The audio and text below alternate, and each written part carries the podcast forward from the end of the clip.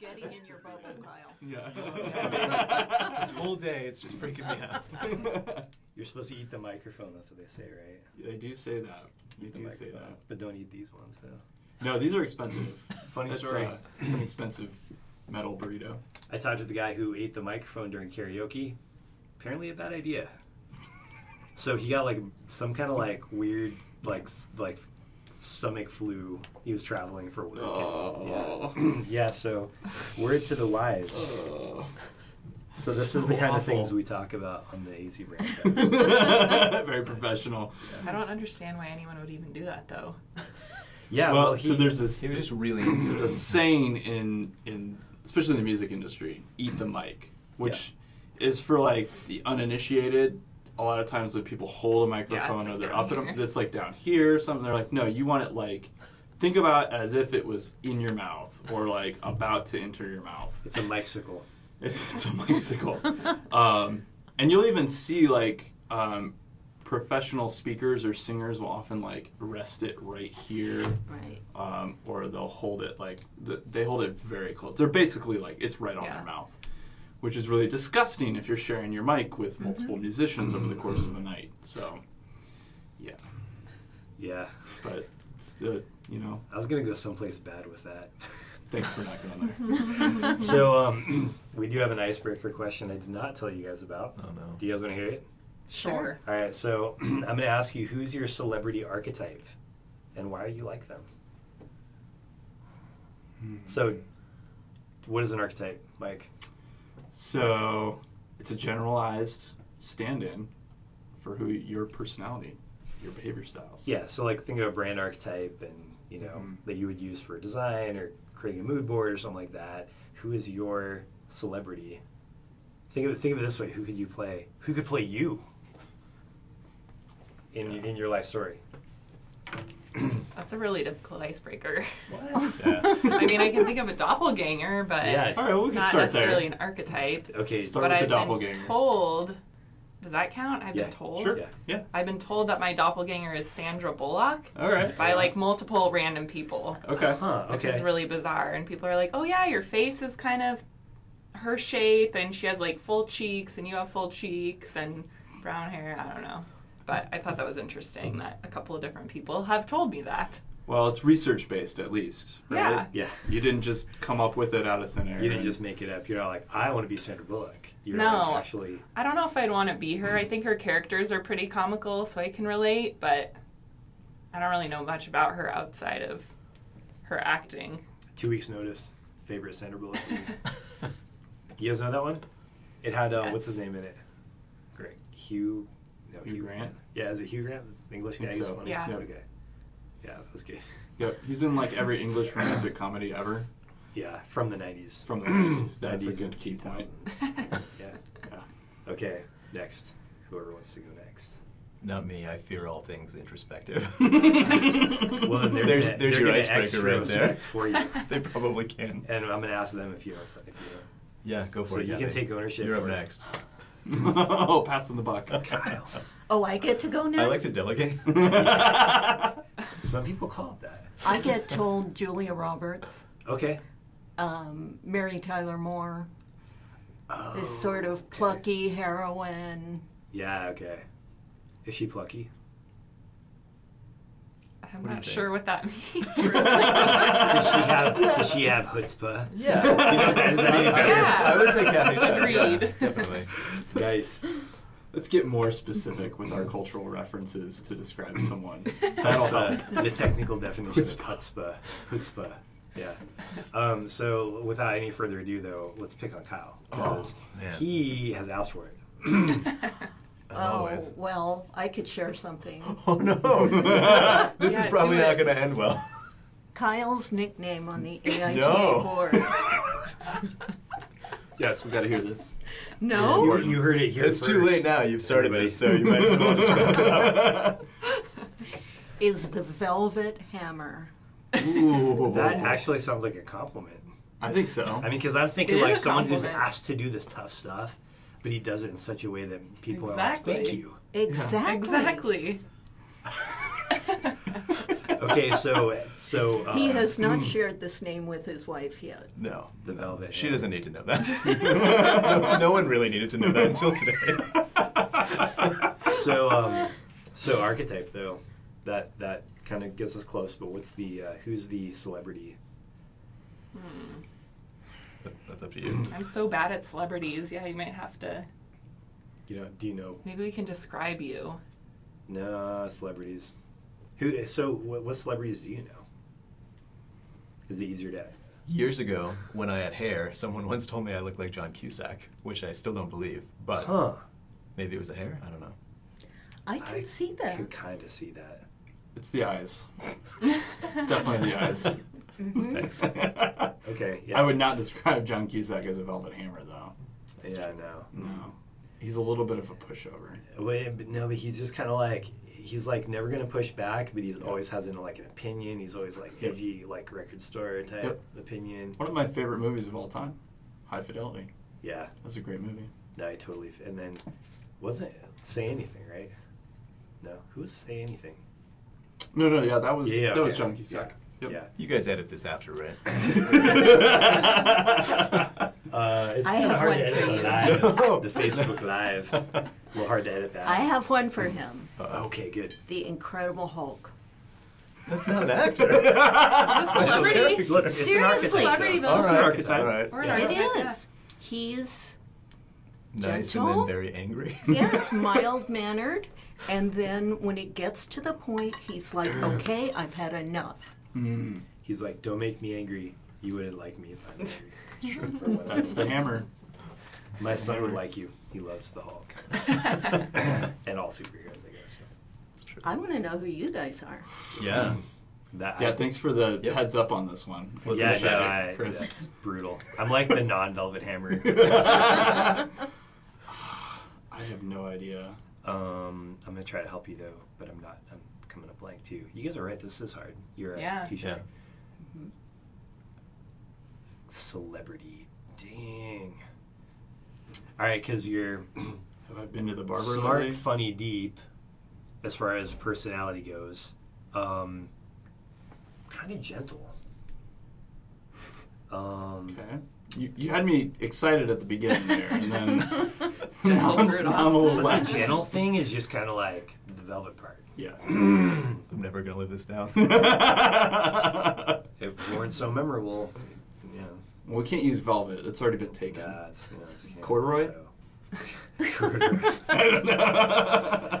Um, all right, what's uh, super? Let's limit to superheroes so we can just like figure this out. Um, probably Spider Man. Spidey. Yeah. Okay. Even though I don't, I'm not really thrilled with this idea, Okay. um, Why Spidey? because he's kind of a goofball, like in over his head, a little immature, Okay. slightly smart, but kind of not. And he's a nerd. He's a total nerd, That's awesome. right? So That's that's good. I, I I'm, I'm, buying, I'll, I'll stick with that. I'm not Superman. I'm not Batman. feel like I- I'm not the Hulk. Yeah.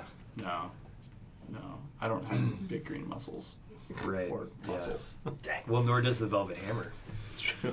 But so um, I think I, so. It depends on if I'm in INTJ or INTP. mode. Mm. When I'm in J mode, a little bit like kind of a jerk. You Mhm. know, not a jerk, but just kind of like, Yeah. okay, let's get it done quick. Yeah. You know, and um, it can be a little sarcastic sometimes. I don't show that side of me a lot. But who's that? Who does that? 16personalities.com will tell you. Yeah, we we can go. look it up right didn't- now. We didn't even have to have this conversation. We conversation. could just cheat. I think I'm the entertainer and a Consul sometimes. All right. okay. So, Liz made me take that, and it was my nightmare. what did you get? What your were the what were the celebrities? Do you remember? I don't remember the celebrities, but the uh, the category was I was the defender. Okay, that's a good one. I mean, there's not bad ones on the list, thankfully. Right, right. Although I have seen some of those where they show you like really, really nasty people from history that line up with those personalities.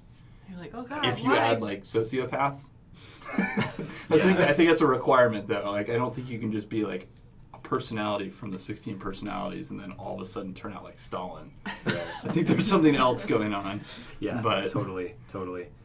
All right, well, I'll just say some real quick. Um, So who I like, kind of. Sometimes I'm like Han Solo a little bit. Mm. You know, just kind of like, kind of like go with your gut. Kind of like just kind of make it, push it Yep. through.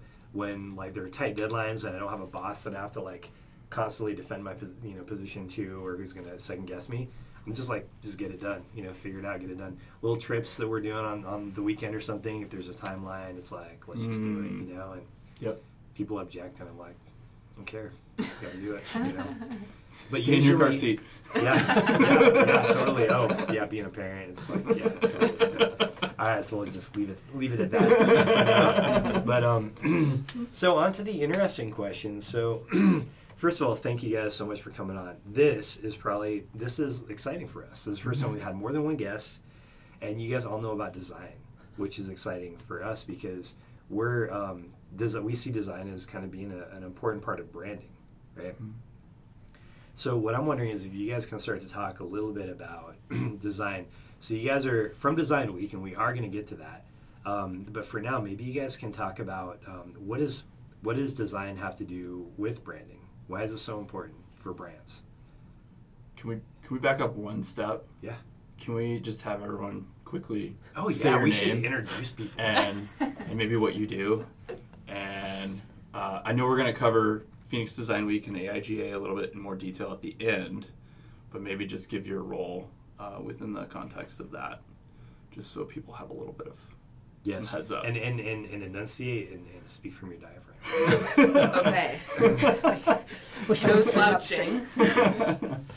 Okay, I will start. I am Liz Magura. I am this year's Phoenix Design Week director. I was last year's Phoenix Design Week director. I am now outgoing president for AIGA Arizona.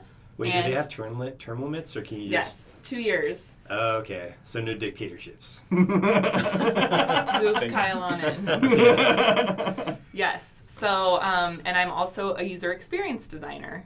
Oh, okay. Uh, so yeah, I'm Kyle Larkin. Uh, I'm the new president for AIGA Arizona. Um, Congratulations. and- thank you. Thanks. um, and yeah, I also uh, I'm adjunct faculty at ASU. I teach in the uh, visual communication design program, and then my wife and I have a small uh, design studio. We do a lot of uh, web design, web uh, development, and illustration, and a little bit of branding from time to time. So yeah, Nice. That's awesome. yeah. Welcome, Kyle. Thanks. And I'm Kathy Morgan. I am the financial director for AIGA Arizona. And Liz is chief of staff on Phoenix Design Week, if you'll come up with that term. Um, I'm also the logistics team leader for that pillar. It sounds like Uh, you do everything practical. Um, yes. A lot of nodding of heads. Do you have term limits, or What's No. what's the No. archetype that does because that? why would you ever want to get rid of Um, her, right? in real life, which I'm not sure which is real life or not, um, I am creative director owner of Morgan and Company Design Studio. Have been doing that for 35 years. nice, Very traditional legacy design. awesome. Thanks for joining us, guys. Thanks for having us. Chris, you want to do a quick intro for yourself? Yes. I'll do one, since that's what we're supposed to do. Yeah, yeah, yeah, totally, totally. Um, we need a script. I need to write. do. I need to write that part of the script. Yeah. and bring it every time.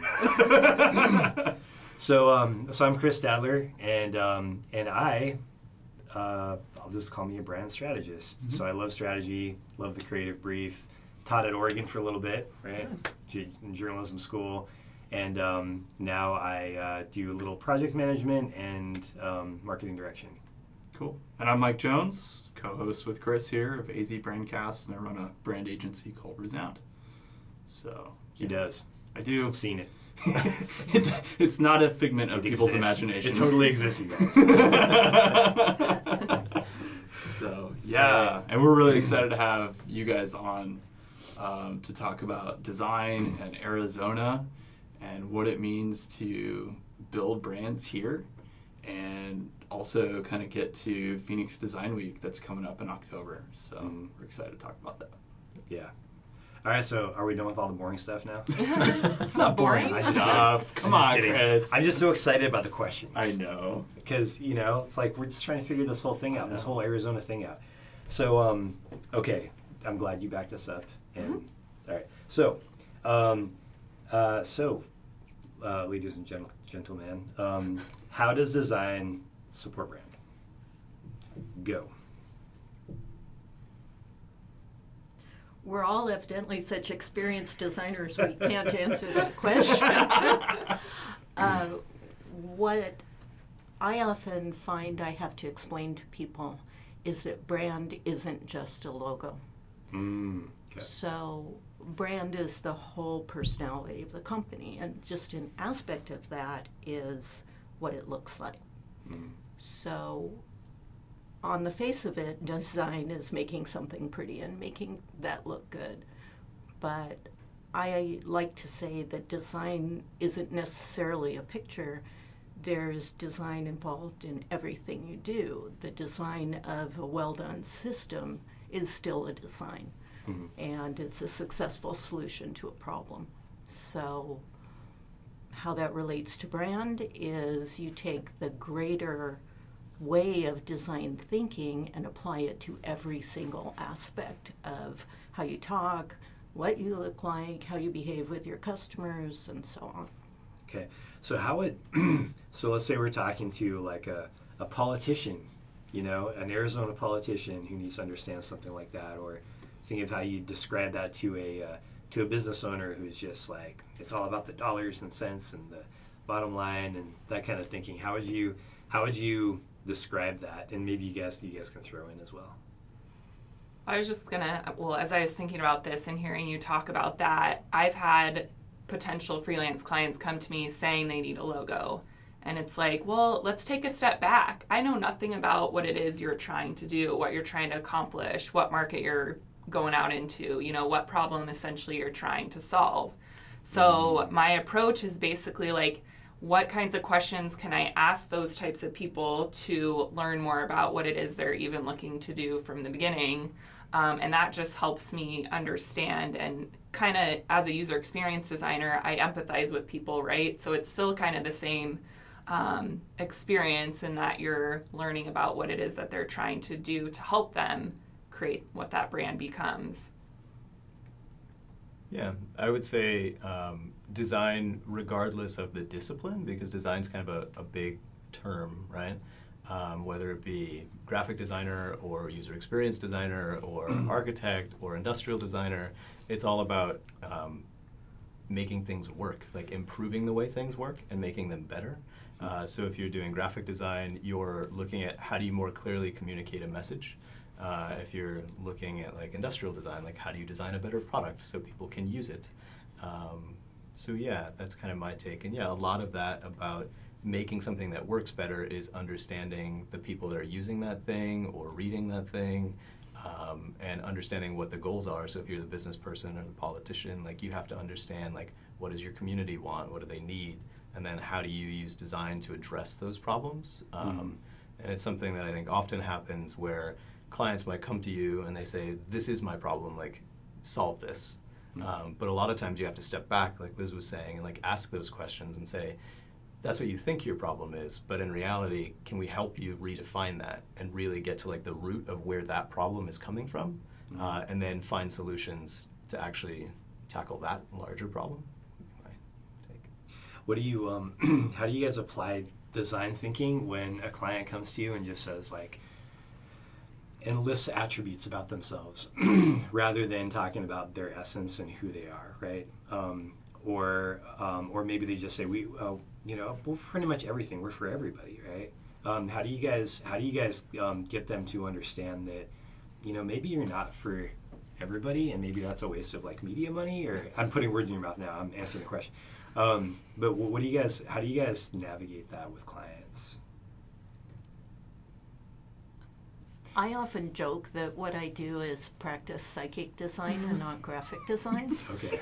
because there's a lot of psychology involved mm. and I've decided I'm going to call myself a design counselor for that reason that you have to establish this trust with your client first and if they don't trust you for whatever reason um, it could be they just don't like you or there's not a personality fit or there's some money issue or whatever but hopefully you get past that and you just have that trust that you can talk with them and they will go along at least on the journey a little bit and play along with you. And then i've had people say to me kind of do a double take sometimes when i'm talking to them and say uh, I didn't know I was going to confess all of this to you. but I really do need to know that. I need to know your essence in order to communicate that. And please trust me to do that and feel safe with me that I will take that very um, seriously and importantly. But why can't you just make something look pretty? And some people do just want, I get that answer. And sometimes I say, well, okay, here's something pretty. And then other times we decide we can't work together. Mm-hmm. Yeah. Okay. I had, oh, go No, you go. no, you go. I was just going to say, I had a similar experience with one of my freelance clients. And even though in my day job I do more user experience work, I also freelance on the side, do some branding, things like that. Um, one of my clients was starting her own business and she was she thought she had nailed it on the head she had a business coach knew everything she wanted to do knew what this thing should be. She's like can you help me do my logo? And i'm like oh sure let's do this branding workshop for you because it's going to be more than the logo. Like we've got to figure out what your style is going to be and you know create a mood board and all these things that go into building your brand. And so she's more of like the systematic person and you know analytical. And so once i took her through this exercise this series of questions and things to get her thinking more deeply and and try and pull a lot of stuff out of her like you're saying you're like kind of a psychologist in a way that's probably not the proper term but um, just trying to like get deeply into you know what they're really thinking and kind of at the end of that she was like wow that like totally changed my perspective and we even went through like a naming she she's like okay i'm gonna have this as my brand name and i'm like are you sure you want that? Let's go through this workshop. I think you're gonna really like it and i think it'll really get you thinking differently about your business and what it should be and i guess the sustainability and the growth of it. So at the end of that it was just really cool to see you know how people react and, and can learn in an extremely different way versus what they're used to doing and how they're used to learning. Mm-hmm. And it's a difficult conversation a lot of times because like we have an expertise in understanding like how people will interact with that thing, but at the end of the day, the client is the expert in their business and their Mhm. material and their content, uh, and uh, most of the time their audience. So when we start a project, like we meet with that client and we talk with them about, tr- we try to understand who they are or who they think they are, and then we take our time, we take all that in, and then we do our research on their business, on their competitors, on their audience, and then we kind of uh, synthesize that back into like an initial strategy document of like how we think we should approach this based on that initial conversation and then the research that we've done. But that's not just a deliverable that we like hand off and then move on. Like you have to have that conversation and say, this is what we think we've found. Now, like you give us more input because this is your expertise. Like how close are we? And we have those conversations to like make sure that every step that we take is headed in the right direction. Mhm. I think a lot of times, like in the past with design, like design like five options for a client. You'd be like, which one, which one works? And these days, we're like, no, we don't design five options anymore. Like we design one option, and we make sure that each step along the way that leads us to that option Mhm. is always moving us in the right direction, and that we get client buy-in that throughout that process. Mhm. Um, and it just seems to work a lot better. Like you, you don't design as much because you're designing not just like things that look different, but you're designing one thing that is incrementally like getting better and working more towards the goals that the client has. Interesting. so, of course, you know the context of that question is always, you know, uh, you know, how do we think about how do we think about branding Arizona? You know, and just what does design have to do with that? So we think, Mike and I think design has a lot to do with that, right, Mike? Yeah. So, and so um, a lot of a lot of things you guys talked about um, are are good to help people understand just you know what is um, just a, a little glimpse into the process for people who aren't who aren't in it every day, um, but then also understanding why Arizona isn't for everybody, right? And you have to be able to say no, and that's why you you ask people to be specific about their company, what they're about, um, what they don't do is oftentimes as, as as important as what they do do, right? So with um, and a lot of that stuff falls into like if you're a big agency, you might have one person in that role. It might be an account planner, right? So someone who says, "Here's the reality," you know, about Arizona. So you know, so that's that's why we asked that question is kind of really close in on what Arizona, um, you know, why why this is even important. Why Design Week is important, you know, for Arizona brand. Why would we have this conversation on the AZ Brandcast? Do you have anything to add, Mike? No. No. Love it. No. Concise. No, I mean, I think. No. uh, Well, I'll add this. Okay. I'll add this. Everything that you guys just said was like, I'm nodding my head the whole time. Yeah. And I'm thinking about like how we've built Resound, and I'm like, yep, same principles. And you know, I think that's just a testament to how design thinking works, right? That having a strategic mindset to how we build brands, both at a visual level, but also in like every other aspect of the brand, right? From verbal communication to how it executes and behaviors amongst like its employees, um, how customer service interacts with customers, like, um, and you guys touched on that already, which is like awesome. Um, I expected, um, but like that to me, I think is is like that's the testament to why like strategy and in a lot of ways design thinking is really just being strategic and research based Mm. in the way that you come up with a plan of attack right so the plan of attack for a graphic designer might be the logo but how do we get to that concept? How do we get to that final idea? Um, and why is it right you know? Like why that logo and not the 40 other options that you created in the process? Like you might not show them all to the client but you, there were other ideas. Um, and why those got tossed out in the process i think is is a really important part for people to understand right? Like i don't know that it's helpful to clue every every client into every little minute detail of the process um, in their project but But but I mean, if if I were to summarize what we all just talked about, I would say the design is almost like, um, it's almost like we're we're showing people the way to something. So it's a lot more UX than maybe we normally think because we're like, oh, design a pretty you know ad.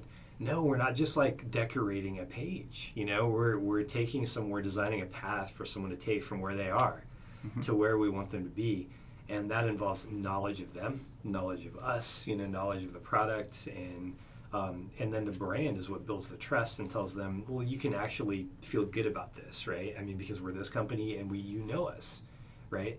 And um, and even if you don't know us, you're going to know us soon because our design says one message, you know. And usually, when people are about one thing, they're easier to trust, you know, if you see them doing that same thing all the time, right? Well, that's a really great point too, because I mean, until you have anything strategic behind the brand that you've done, a logo is essentially just a decoration. Yep. But once you kind of work directly with your client and learn all of those things that are becoming more objective versus subjective, then it becomes more than a dec- decoration, but it actually means something, yeah, Mhm. it, it has purpose Yeah. right? right it moves beyond just like a symbol that you stamp on stuff Mhm. to like wow this actually represents something much much bigger um, And so my my my big thing is like marketing is not as, as much of a black box as we think, right? Because and we I think we've shown that because we speak you know kind of the same language and and there is a process and there is kind of a rhyme and reason behind what we're doing and there's a reason why you're having to play a psychologist, you know, because you really like without them understanding the questions, you still need to get the answers in order to help them get to where they need to go, right? So so all that to all that to say, I think that um, that um, you know let that kind of frame you know let that kind of move us forward in the framing of this idea of Arizona branding and why it's so important. Um, w- would you guys? So I have a, I have a a little bit of a weird question for you. You guys are in the in the conference industry, right? You guys are putting on a conference soon here. Yeah, everybody's nodding. So yes. So what I want to know though is uh, I don't want you first. First, I don't want you to tell us about your conference. I want you to tell us about other people's conferences. So what I want to know is um, what what conference. So given who Arizona is, right, and what we know about Arizona, you guys have been here. First of all, how long have you guys been here? Can we go down the all your life, or like? I am a native. Okay, awesome, Yes. I left for college, came back. Yes. awesome. And out of curiosity, college. Loyola Marymount University in LA. Awesome. So, um, and so you're a native. Uh, where? What region? Central Phoenix. Okay, cool. All right, right down the middle. Kyle. Uh, 19 years. So uh, I finished high school out here. And uh, Nearly originally, native. yeah, originally from the East Coast, but yeah, That's awesome. so Okay. been here a long time. Right on. I won't say how long. I'll Since you were born. we moved here on my ninth birthday. And Okay. I grew up in Nice. Scottsdale. Oh, right on. Okay, cool. So you guys are pretty qualified as natives, right? You have that native point of view. So, what do you guys think, given Arizona's strengths and Arizona-ness? Because I don't want to limit you, so I'll just say ness because that kind of covers everything. what do you guys think? What conferences are we missing? What conferences should be in Arizona that aren't? Discuss. What's Mike's opinion on this? Oh, nice, nice, well played. Throw it back at Velvet. the He's co-host. been very I like quiet today. Uh, It's the taco. We had tacos for lunch. we did, and I'm like, now I'm It's in the tacos. taco coma. He's just chilling. Uh, and I had like three glasses of iced tea in the process. I thought you were gonna 'cause say they like were- wine or something. No. That's coming. There will be whiskey later. There's whiskey later. Yeah. Uh, stick around, Kyle. Cigars? No. Ah. Not this time. I don't think we have any. Um, man, I was not prepared for this. So clearly, s- specifically outside of design, or Yeah. Yes. Thank you. Yes. Outside of design. Yeah. Non-design conferences. It should be what industries, right? I feel like specific. I'm not thinking about industries specifically, which this should play a huge thing. Tourism, like a lot of people want to go to Las Vegas for a technology conference, Yep. or Chicago for How Live, which is also a creative conference, or New York for any of those big conferences, or Seattle has like a list apart. I think is, or I don't know, one of those conferences. So it's kind of like a destination in a way. mm-hmm. And so it feels like Arizona, I mean, I guess being a native, everyone likes to come here to golf during the spring or at least during the cooler parts of the year. Mm. Golf conference, I don't know if that would be a thing, but it's just, We have a lot I of golf courses, don't Yes. We do. we? We are a mecca. we are a mecca for golf. Yeah. but I just think in that terms of like weather and destination and how to get people to those places for conferences, I guess. So one thought I had was, and this is not an industry, so it's not totally answering your question, Chris. But I'm listening. um, so one, yeah, I was thinking about that. Like Chicago, especially Las Vegas, like one of the big value adds for having conferences there is like the amount of amenities in one spot, right? Mhm. Like you can host a 3,000 person conference very easily in Las Vegas, and no one has to leave the strip, right? Everyone's like right there, and you could even like you could have the hotel host the entire like massive conference. And I've, I've been to conferences like that, and it's like there's no way Phoenix can compete with that. Um, Anaheim's the same way. They've got one of the largest conference centers in the in the nation, and so they attract like huge conferences. I've been to one there. It was like seventy six thousand people at one conference, and I'm just like, that's just mind blowing. Um, that's not Phoenix, right? And that's not Arizona. So I was thinking, well, what what is Arizona? So one thought I had, I don't know if I know of a conference like this, but what about like a multi-day, multi-location conference? Hmm. So like you do a day in Phoenix, you do the a day rail. In, on yeah on the light rail, or a day in Tucson, and then a day in Sedona, or you could even w- work your way up like Tucson, Phoenix, Sedona, Flagstaff, Hmm. and you get this like huge variety of of geography and different climates and different like you know flora and fauna. Yes. we get all scientific here. Flora and fauna. Flora and fauna. It's a flora and fauna conference. There we go. I was actually thinking that too, but I was like, get you some flora that and fauna." sounds ridiculous. Like a gardening conference, I guess. Yeah, or a I was, gardening like, conference, of. or I just apply that Like theme to any other conference. Desert gardening conference. Desert conference. It's at the botanical garden. I actually like that idea because Yeah. there are like seven different climate zones in There the state are. of Arizona, and people from Seattle always get all upset when I say there's rainforest climate zone here. Are there really? Yes, I, I mean, I didn't know that. yes. Probably not the kind of rainforest climate zone that Pacific Northwesterners like yourself Yeah, would equate with. yeah. Because I'm thinking like big, like Douglas firs that are super tall. No, no, not quite like that. that.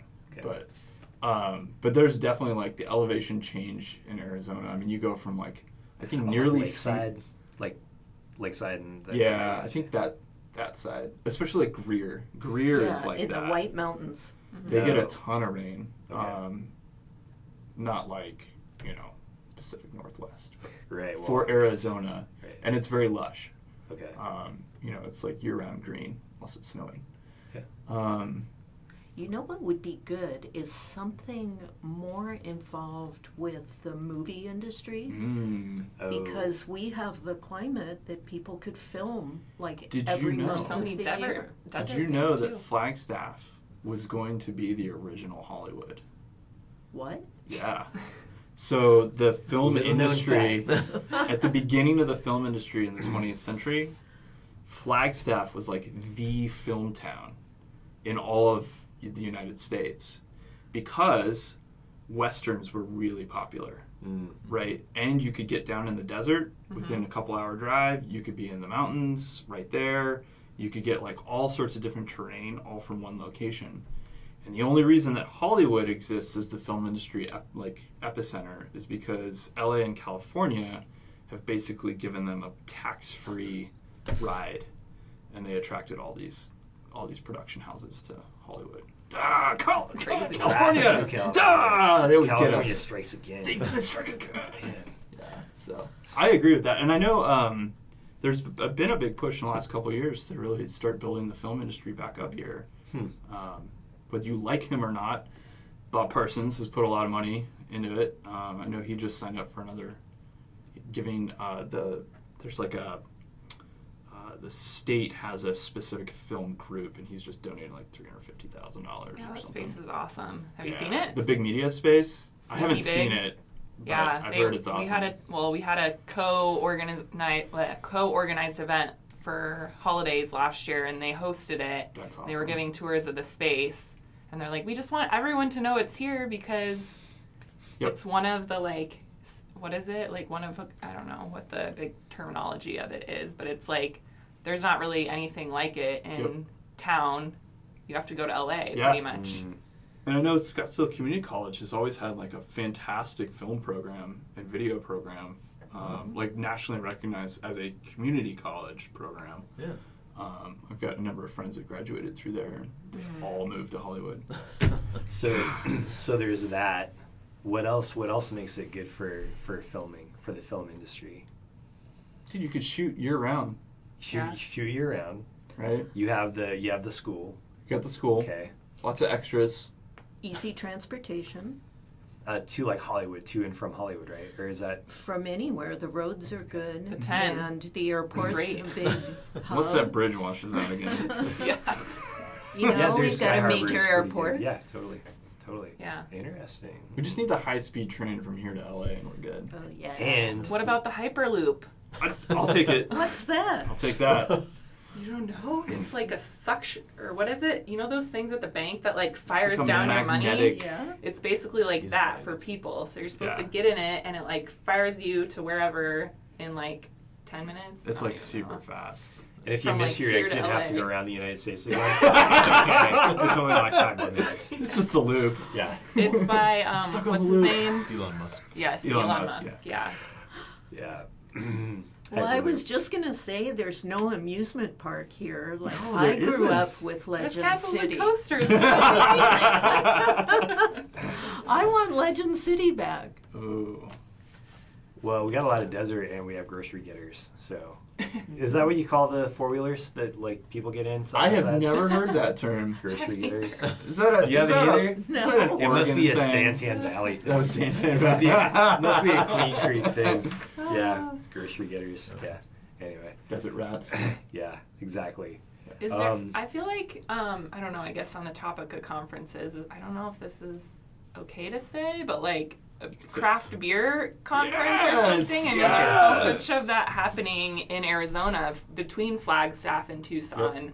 Craft beer But- scene has exploded over the past few years. Yeah, it has. Is and it we have some really good ones. Okay, because I'm wondering because I'm of course I'm from Oregon and then Washington know. has a So- lot, Nevada has a all right, lot. You know, all right. So here's the deal with the craft beer scene, because I do like. so you're gonna take craft me off my high horse right now? Or you're just gonna be like, So, no, no, no, no, no. Oregon Schmorgan, dude. So we have the Arizona. challenge of being the newcomer state to the craft beer scene. Yes. Right. We have some breweries that have been around a little while. Yeah. Who've got a pretty good track record, but outside the state, and if you go to like, so like North Carolina, Virginia has this like crazy, crazy craft beer scene going on, kind of like the Pacific Northwest. I think maybe used to. I don't know if it's quite. But like if you go there, like I, we had an intern once who was from North Carolina, and he was just like, "Yeah, your beers are good," and I was like, "Oh." But I think it's it's slowly changing, um, and part of that is there's so there's a coalition of craft beer craft brewers here that's really tried to like put Arizona on the map, Yeah. and I think the the one that they all hold high right now is Arizona Wilderness Brewing Yeah. Company, who Mhm. won the Lot of 2015 Best New Brewery in the World award, That's super cool. which was super awesome. And I guarantee you, it's really good beer because it's a It minute is. walk from my It's house. really good. Yeah. I end up there too many times. Yeah, I think it's really cool to see. Obviously, Four Peaks is now So, yep. national, Yep. but in the event when they weren't, people like friends that I had would just be like, know Adam Chris. Oh no, Adam Cress is on there. No. Sorry.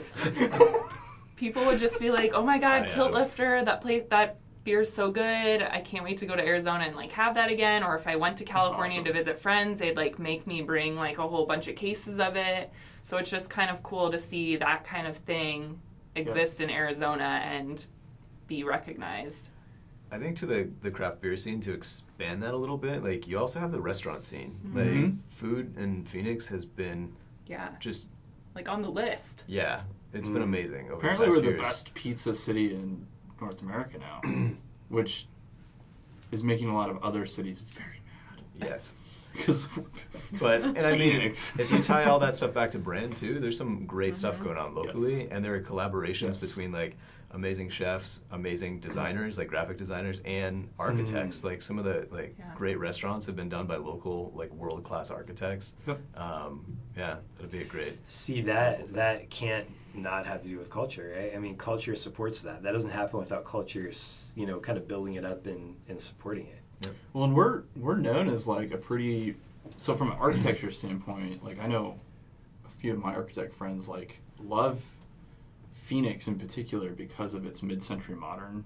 Uh, like so many mid-century modern uh, architects design stuff in Mhm. Phoenix, and um, you know, I, I don't know in the in the grand pantheon of mid-century design, um, especially from an architectural standpoint, I don't know if we're quite at the top of the list of places to go.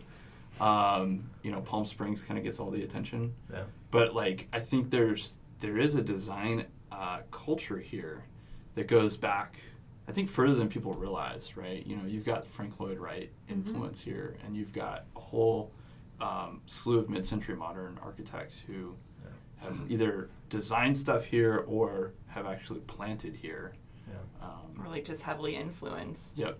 In Arizona in general, even like with local architects today, like you've got Rick Joy in Tucson, uh, Wendell Burnett, Will Bruder, like Richard and Bauer. There are some amazing architecture studios in Arizona that are doing world class work. Like they're doing work in the Pacific Northwest, they're doing work in the Middle East. Like That's uh, awesome. some just fantastic work coming out of Arizona. It's That's maybe an awesome. architecture conference. Architecture conference. yeah, I mean, what you know, Why not? it doesn't have to be the biggest conference in the world. It just has to be like it has to mean something to the culture. It has to be something the culture can support, right? Uh, point of view, you know, like the Mhm. mid-century modern or whatever you're just talking about. It's, I don't know. but it has to have a point of view, right? Yep. There has to be a like culture that supports it. Yep. so, um, any last industry conferences you guys want to mention before we move on to the stuff you guys want to talk about? Which is like, This isn't so much of a conference as a focus, maybe, okay. is two things, and they're related. So, sun. Sun, I'm sunshine. always surprised that there's not more solar energy presence here. And just from business investment and why aren't we all having solar, at least water heaters on our homes standard? It seems so obvious and abundant. So I wonder about that. And then related to that is water. So we need water to live, and are we using it wisely? Are we saving enough of it? Um, no, yeah, we're all shaking our heads. Uh, Tucson does a great job with that. Um, how they mandate what you can grow in your yard and so on. Um, I just became an environmentalist on a podcast. so, so, so who else was like when it was when it was monsooning so much lately? Was like looking up. I, I bet the SEO for um for like uh, rainwater collection Yeah. was super high because we looked it up. We're like, we should totally be keep Collecting the water. Yeah. It is Yep. illegal to have a cistern in your yard. What? We were talking about we're watching like That just seems like waterfalls coming off my that just roof. seems like excessive big government intervention. So you know what Yeah. that probably is actually? What? It's probably the farms. So one of the big Oh, 'cause challenges with water. with water usage in Arizona is the need of the city versus the need of the agriculture. Mm. And most of the first rights to water in Arizona is through the farms. And so they get to regulate a lot of what the cities can and can't do with their water. um, and so like that's whole that, that's my guess. My guess is you can't have a cistern because they need that water to drop into the aquifer Right. so it'll feed the farms. Um, Hey, at least there, there might be a reason. Yeah. It's not just like ah, you got to buy our water. No, I, I mean, I, I, I mean, anytime like people get riled up about like big government regulation and like it's like it's government is only a representation of some group, right? yeah, yeah. So whatever regulations in place, there's lobbyists. some group that's like, yeah, this makes total sense, Yeah. while the rest of us are like, what the heck is that? Yeah. Um, depending on where you're at, but He always messes up my rants with, the, Yeah, with his voice of reason. Ah. All right, so so we, we need lobbyists for uh, for water and lobbyists for solar. for sun, yeah, lobby for the sun. we get to keep the sun that like lands on our property, right? Yeah, I, Alright. yeah, I'm surprised there like a solar conference would be pretty cool here. Mm. Yeah, because I think there's a lot of activity. Um, like Elon Musk had a big company, Solar They City, which is now like here, yeah. I forget what other what what they just rebranded as. I don't. But there's a lot of activity there in like Southern California. But then you have like First Solar here, Mm-hmm. and uh, what's the one off the 202?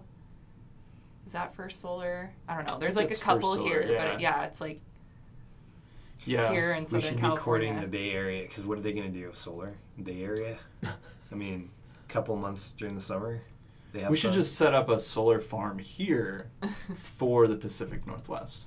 I, I think talking to my friend engineer Mm-hmm. He says that all you would need is like he was showing me the geographical area you would need for each like in Arizona would be one place for the whole United States could Good power. um, could power yeah for the, for most of the time. Well, it's kind of like Texas has all the oil, right? I know. So We have all the we sun. have all the sun.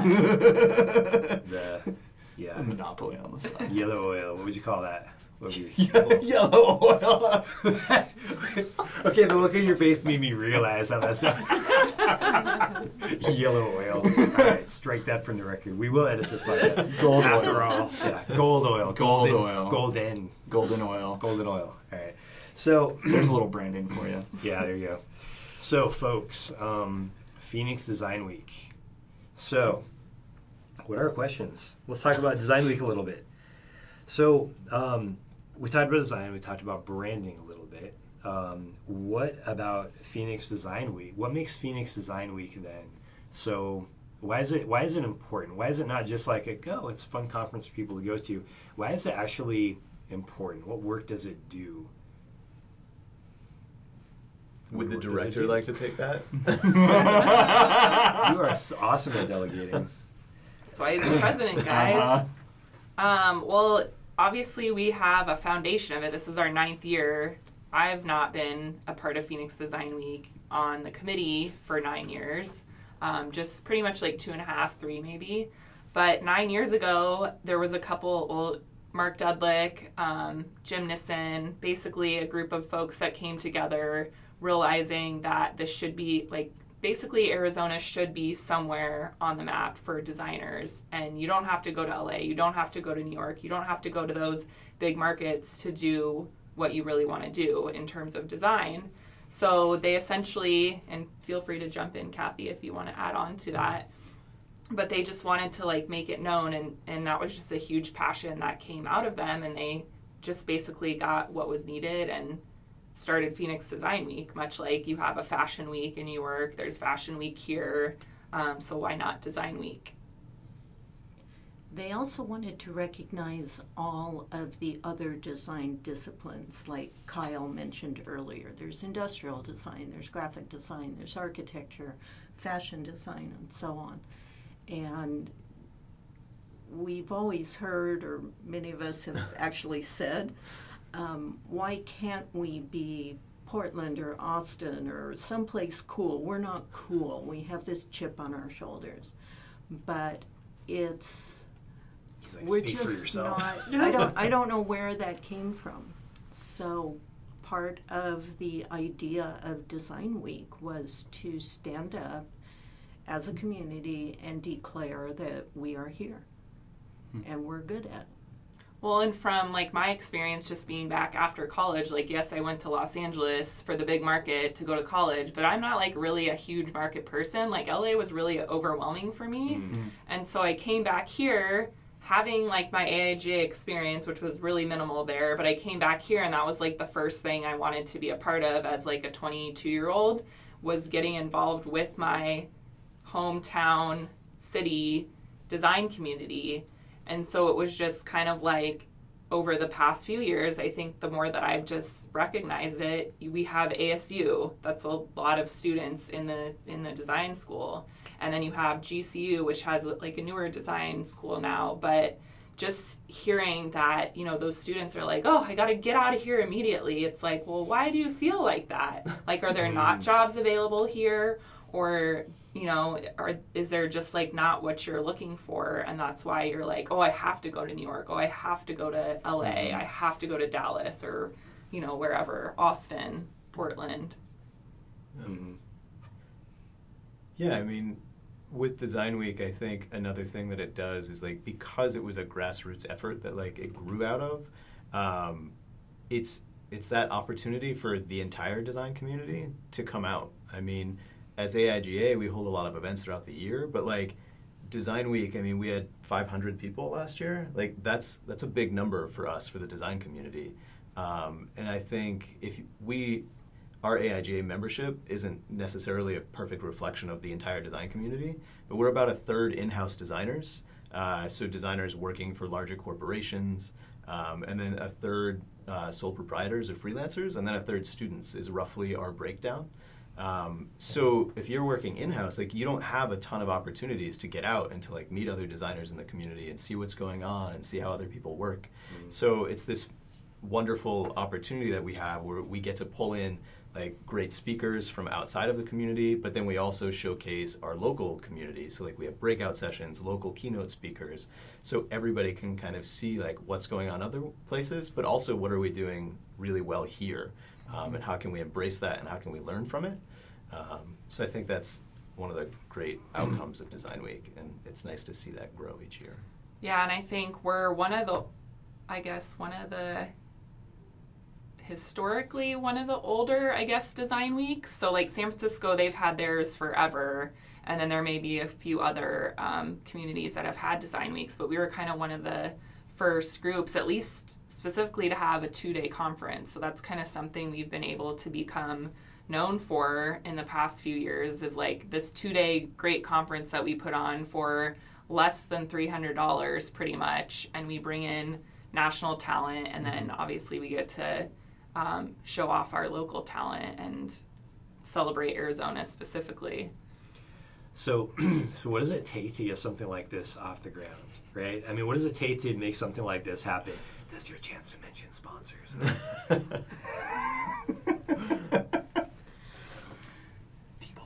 Well, for Kathy, one, yeah, okay, go ahead. I was gonna say, well, for one, um, we have a really great team of volunteers that are specifically committed committee. What's the word I'm looking for? com- committee specific, I guess. So we have a small team of people who actually get together throughout the year. I mean, we pretty much started working on this year's Design Week endeavors in January. Yep. Um, December is kind of like last year was our retrospective of learning from the previous year, and then we just literally hit the ground running as best we can um, the beginning of the year. So we have a core team of folks that work. I don't even know how many hours a year, but between January and like the end of October, at least five plus hours a week, I would think. No, Yeah. a day. Probably depends on. Well, it depends on your role, but that's yeah. like a lot of hours for like 15 people. Events Just to are like, a lot.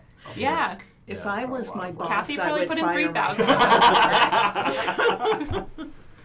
But Yeah. so it takes some really dedicated, passionate people to be a part of this thing because it's not easy. It's definitely like a second full time job. Um, but we also have some really amazing partners and sponsors that give us money because they want, they believe in what we're doing and they've been a part maybe of what we've been doing for the past X amount of years, or they want to become newly involved and figure out how they can put their mark on it and allow us to grow as an event and um, design community specifically. Um, so we have, you know, like Grand Canyon University um, has been a sponsor for the past few years. Um, Resound has been a sponsor of ours for the past few years. So it could be anywhere from like an educational institution to like GoDaddy in previous years was one of our title sponsors. Um, so big Yeah. corporations, We Well, have small agencies. like um, PF Chang's that has a big design department, and they step in and they say, "We'll provide the food for this event," which is a great help, and it enhances the whole um, attendee experience. Food, free food, yes. Yeah. Food is Everyone always looks good. good. Yeah. How much does it cost to do this? That's Kathy's department. Money That's- lady. Yeah. What's the entire budget? Yeah, how much does it cost? Yeah.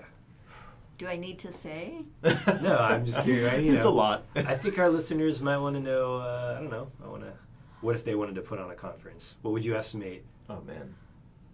A It's conference over a like hundred this being? thousand dollars. Yeah. Yeah.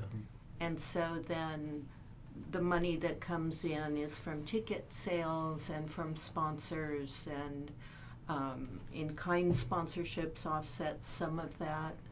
Um, then we pretty much we don't make a lot of money on it. We break even, and none of us are paid. Yeah. And that also includes the keynote speakers are coming and they do not accept a speaker fee. We don't offer it and they don't accept it. Yeah. We They pay don't have the their option. Sorry. we pay their lodging and their airfare and you know Sure. reimbursements like that. But we just there's it's a lot of plates to keep spinning. yeah. I told the um, the team at our very first meeting for this year, looked around the table and said, "Okay, I'm going to tell you guys right from the get go. At some point during the next few months, all of us in the room, each of us in the room, is going to hate somebody else in the room." But just know that at Kathy's the end, really optimistic. Realistic. realistic. Realistic. She's level. She's letting everybody know. yeah. But at the end, we're going to have a big love fest. Hmm. And it'll all Why'd just you? go. uh, love vest. I mean, it's kind of like after you've designed this whole entire brand and Yeah. you launch it and it's accepted by your client and then it's like out in the world and you're just like, yes, this is awesome. So Yeah. that's kind of how it feels. yeah. Even though, like, right now we're in the middle of it and we're like, we just need to get this thing posted or like this email out or the speaker to accept or, you know, And because this is Brandcast, we should probably give a, a huge thank you and shout out to Moses for doing the brand this year for- Yeah. for, Design Week. Yeah. So everything you've been seeing is That's awesome. grown out of community relationships with awesome. local agencies and studios. And Factor Factor One. One. And Website. Factor One doing the website. Matt Adams, thank you if you're listening. Yeah. And Yeah, it's your been a- entire team. been a really cool approach this year. Instead of like hiring an individual to take on certain things, we've been able to work with Moses and Matt Fisher and his team um, to be able to design the brand and a lot of the assets and signage and all that that's going to go into the event. Matt with the website build, landing page, full website. That's awesome. Um, you guys as our as our podcast peeps, which, which I really wanted to do something like this last year. Obviously, it wouldn't have been super professional, but I'm I'm super excited that you both are hmm. are interested in working with us this year, and I think it'll just add a great other medium, I guess, Yeah. to the conference and to I- leading up. I totally want to mention O'Neil Printing. Yep. Hmm. that they take care of all of the printed materials, all of the large format graphics, everything that makes it look fantastic. And whenever we have an idea of something that we need or want, they say yes, and what more do you need? Okay. Yes, they're awesome. They're fantastic. Nice. So, what do people have to know to uh, who should attend? Who should attend? Everyone. Don't be a bad client.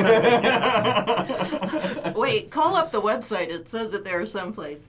So obviously, graphic designers, um, anybody who has an appreciation for design, maybe they want to understand how their designer who works for them Oh, okay. works better. Client.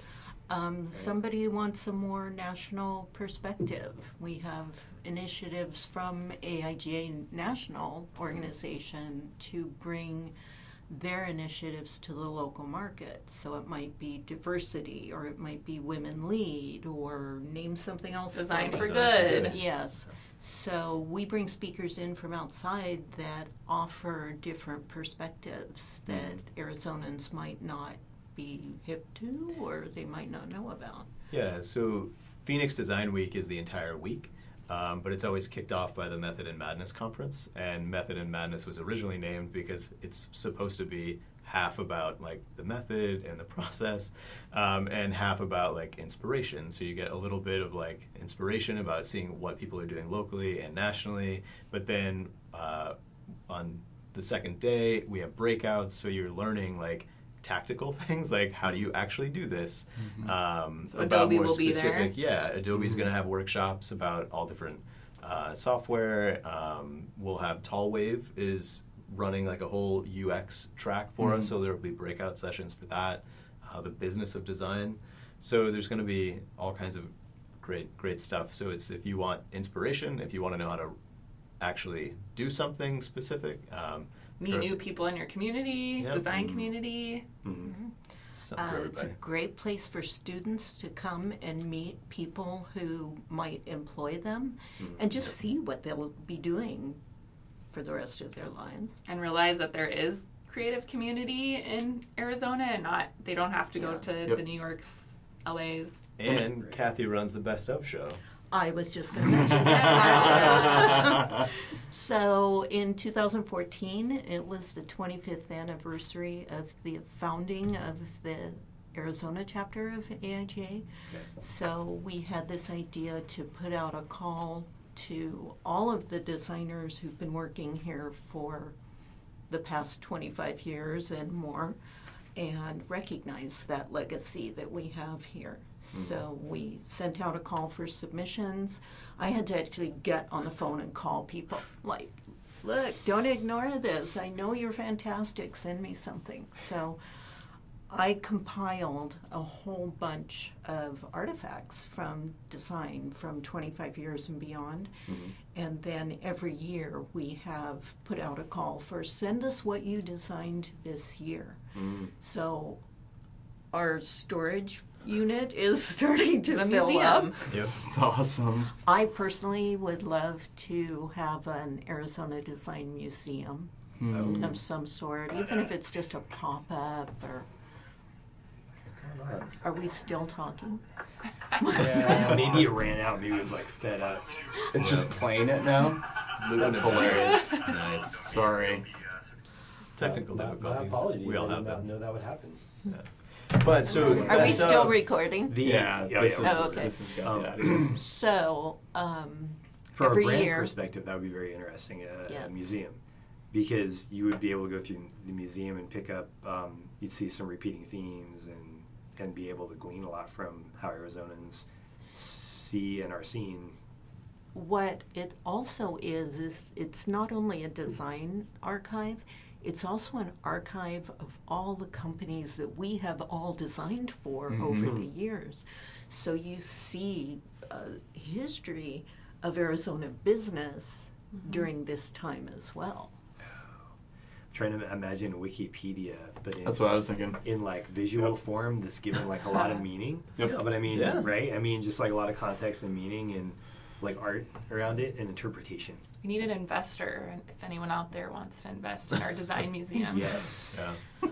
um, That's a good one. part of That's my goal idea. for it also is myself as a um, senior advisor designer let's say Seasoned. um,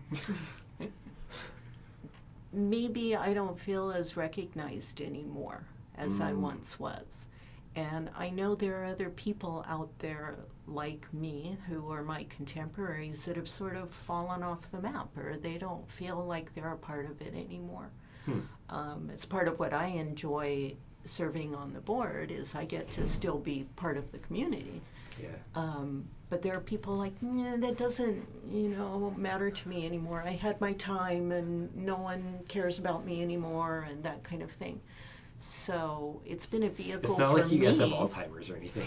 it's not like you're hard like. I can't talk to them. They'll just tell me about how they complain about the food or whatever. You know, they care. But I think there's some people out there that are some of the most fantastic designers ever Right. who are sort of fallen by the wayside. And this has been my vehicle to recontact them, re engage them in the community, and offer up their wonderful expertise.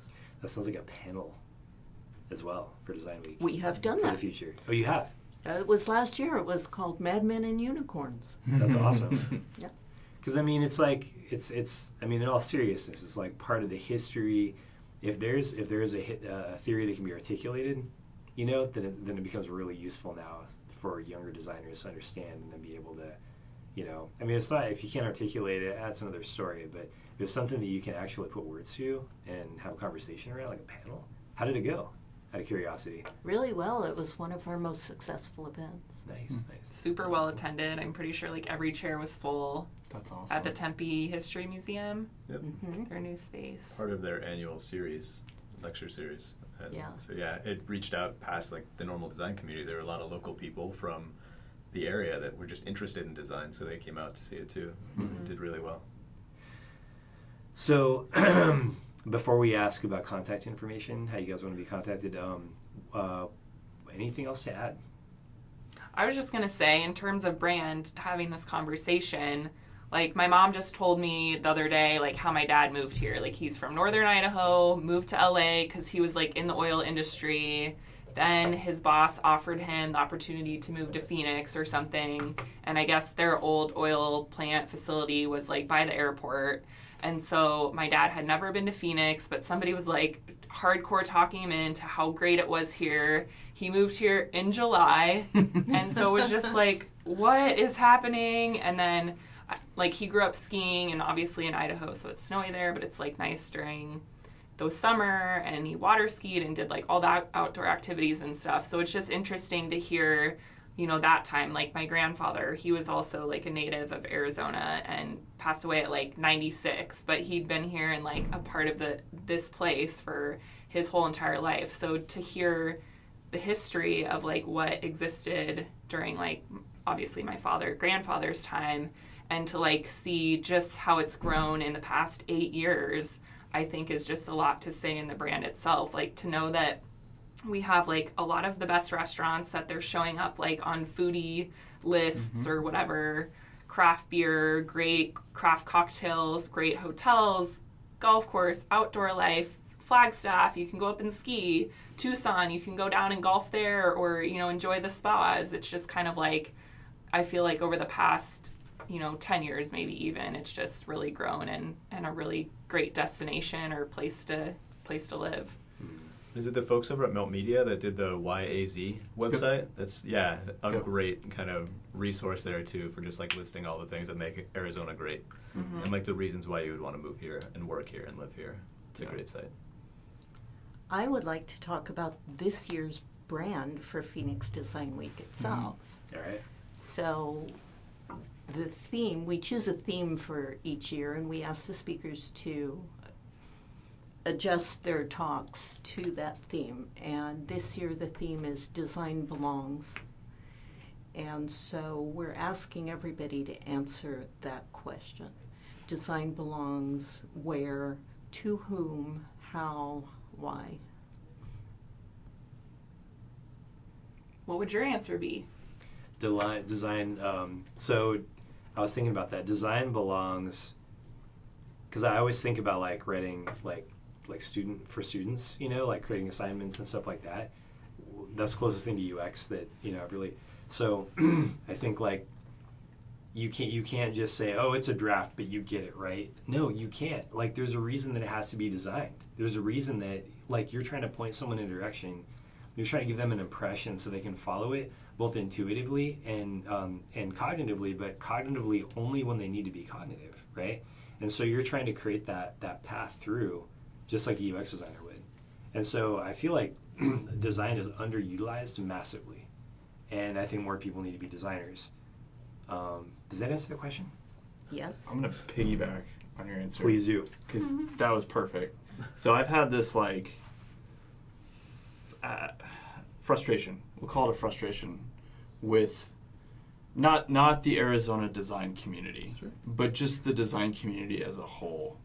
Um, and this is not this is a gross overgeneralization. So I want to make this really clear. I'm a graphic designer by background. I don't do a whole lot anymore.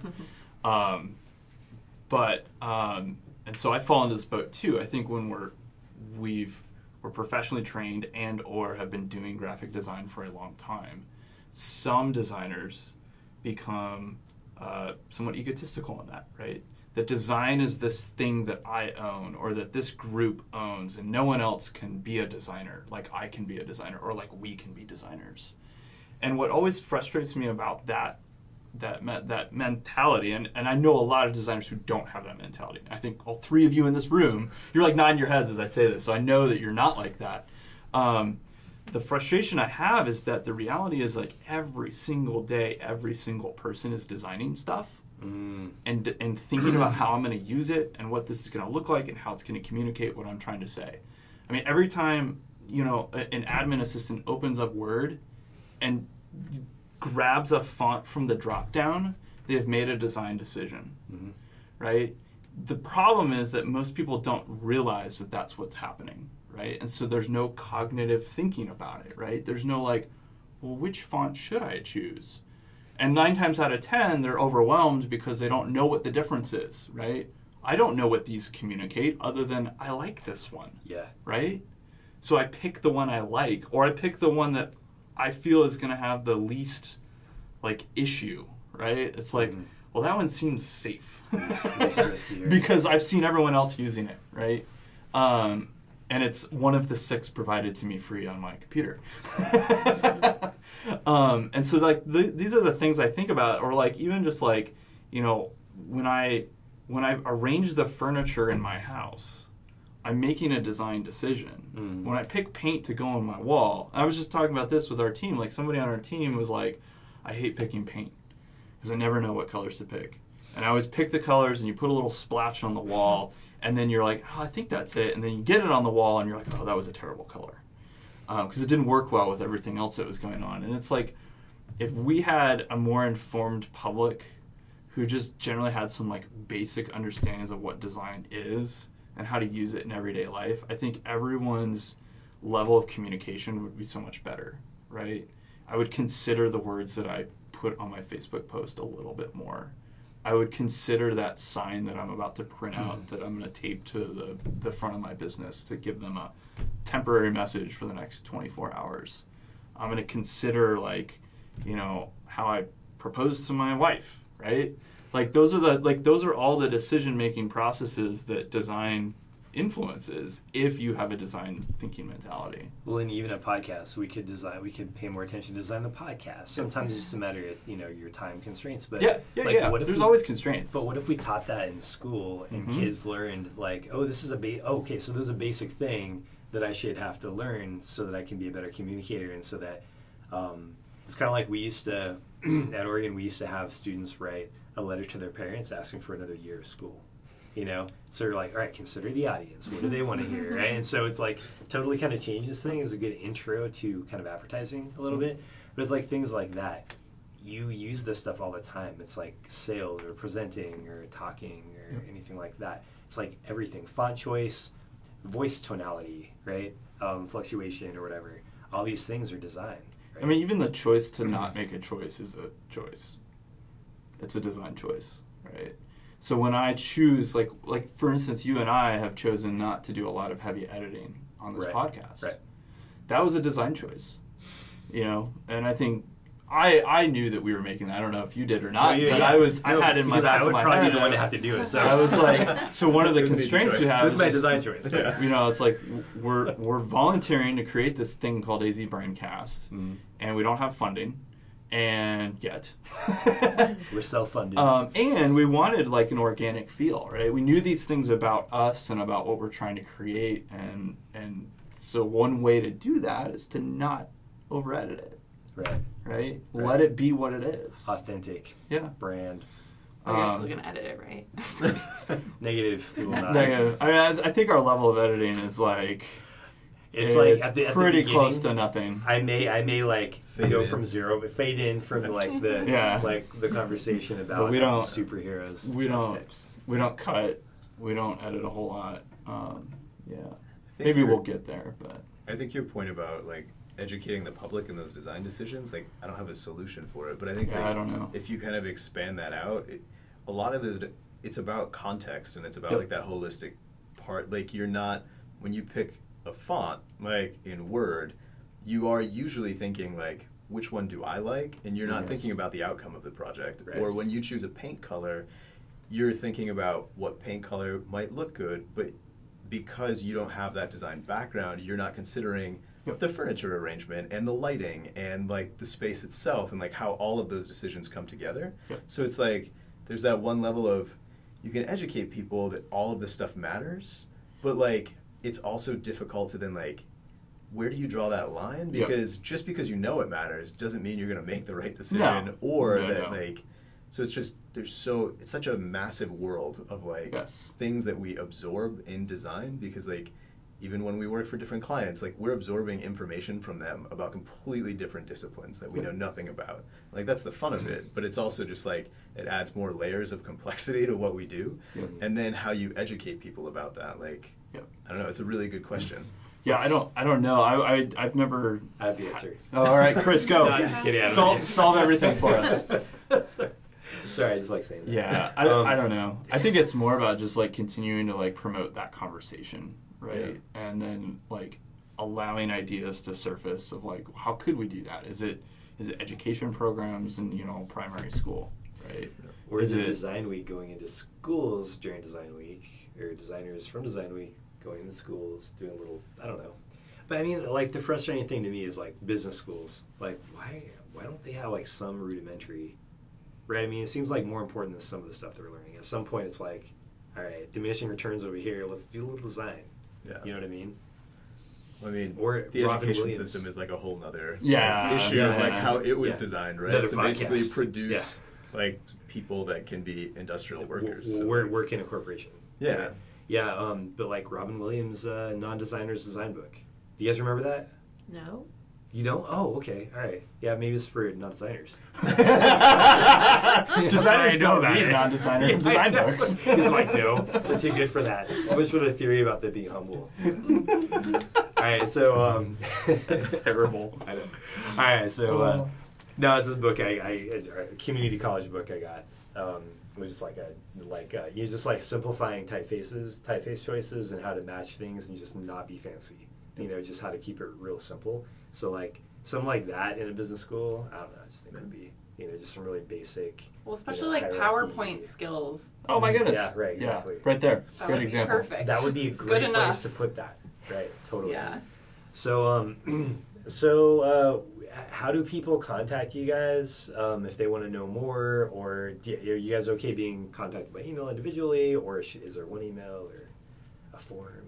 If they want to know more about Phoenix Design Week, Um, if they want to talk to you, if they want to talk to me let's just say that, yeah.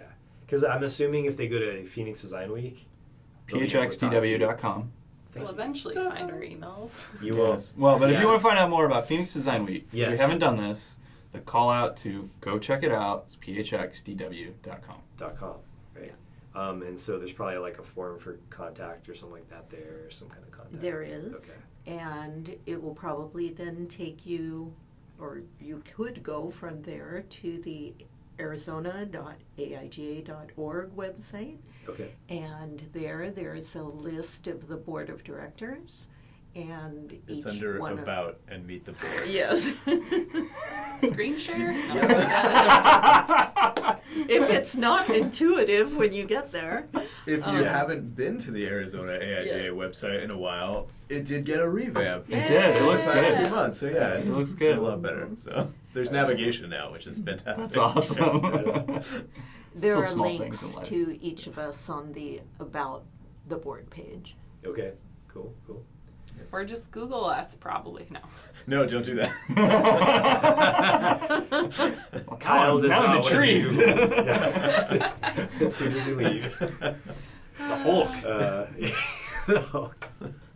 All right. So, um, well, thank you guys very much for joining us, and um, everybody. Uh, Phoenix Design Week dates dates again. October 27th to November 3rd.